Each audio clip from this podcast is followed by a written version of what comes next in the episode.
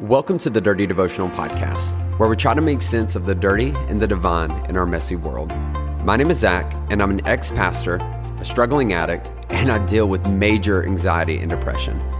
Yet I deeply believe in God's presence in my life and in your life as well.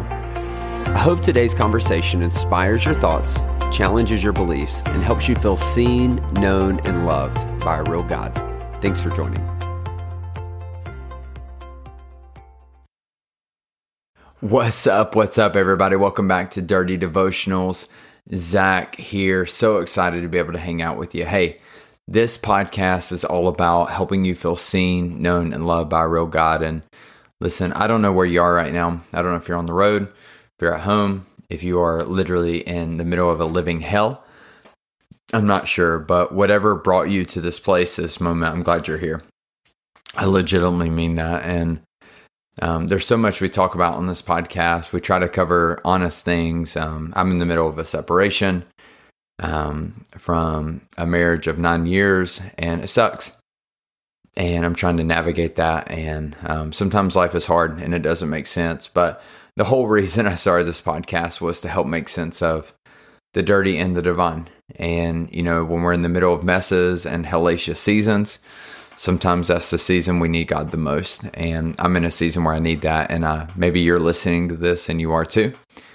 And I just want to talk to you a little bit about that. And today I wanted to um, encourage you specifically if you're looking for a community to get connected to. Um, we have a private group on Facebook.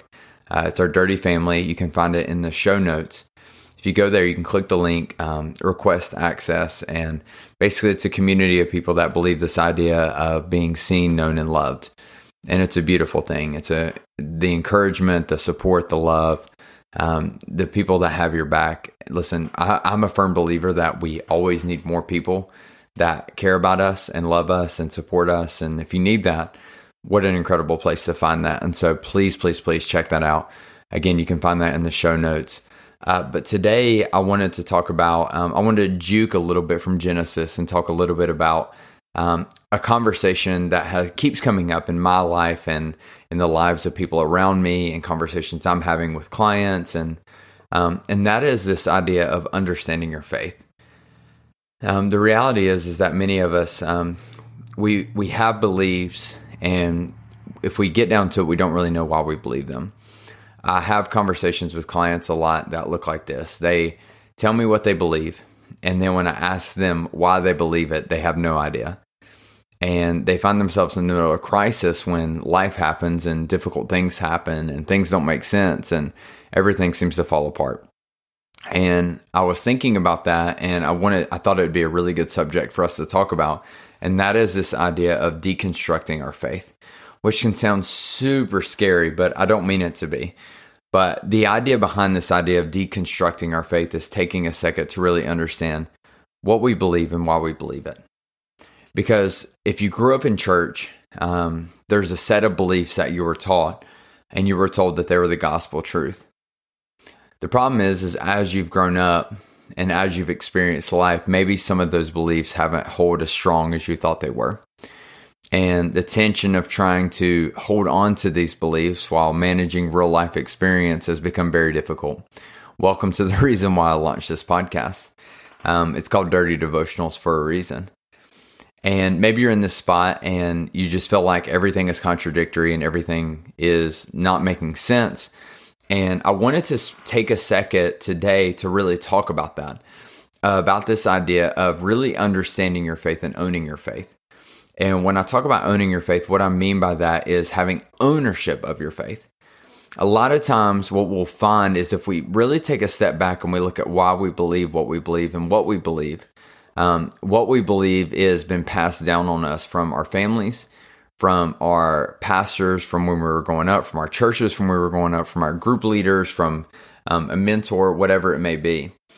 And now you're at a point where your life is happening and you're kind of hitting this juncture where you're trying to understand what you believe and it can you can hit a lot of friction in that. And so for the next couple episodes I wanted to specifically talk about this idea of what it looks like to deconstruct and reconstruct our faith because I really believe we all have to do that to have ownership of our faith. I believe many of us, especially Christians, we live our life believing the things that we were told from uh, the pulpit. That if a pastor told us to believe something, we believe that we should believe it. Um, and our life experiences don't always equal up to that.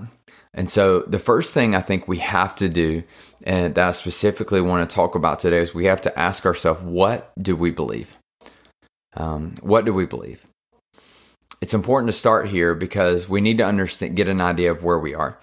And so, when it comes to topics like homosexuality, um, drinking alcohol, when it comes to topics like race, um, when it comes to topics like divorce, when it comes to these difficult things, and you probably have one in your mind, the question you need to ask yourself is, What do I believe?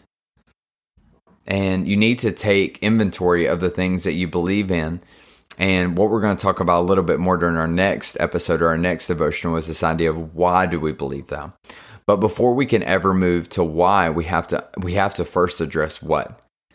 What do we believe, um, and where did we get that from? Many of us, if you're anything like me, you grew up in a world where things were taught to you and you just took them at face value. You believe that because a pastor told you, because your family told you that these things were set in stone. And as you've grown up, you've realized that maybe they're not as true as you thought they were, or that maybe there's just a lot more friction than you thought. And so I want to begin, I want to help you under, I want to help you begin the process of deconstructing your faith and reconstructing it because it's important that you own your faith. You know, your relationship with Jesus needs to be yours. It can't be borrowed from your pastor, it can't be borrowed from your church. It has to be owned by your beliefs and where you stand. And I think many of us have a really hard time with church and have a many uh, have a hard time with many of us have a hard time with God simply because that we are living our faith off of borrowed time. That where our faith is borrowed from our pastor or our friends and it's not really owned by ourselves. And I think we have to take time to own our faith so that we can grow our faith. And so the first question we have to ask is what is it you believe? When it comes to your life and the things that you're struggling with, ask yourself, you know, what where do I stand on this? You know, where where do I find my footing? If somebody asked me some of these hard questions, what is it that I would answer? And I believe we have to start here because we have to understand what structure is there before we can ever start deconstructing anything. And I want to encourage you that this can be a very scary process. It can be very scary to look at your beliefs and to ask yourself, you know, what is it do I actually believe and why do I believe it? Um, but I hope over the course of the next couple episodes, I can help you get clarity in some of that.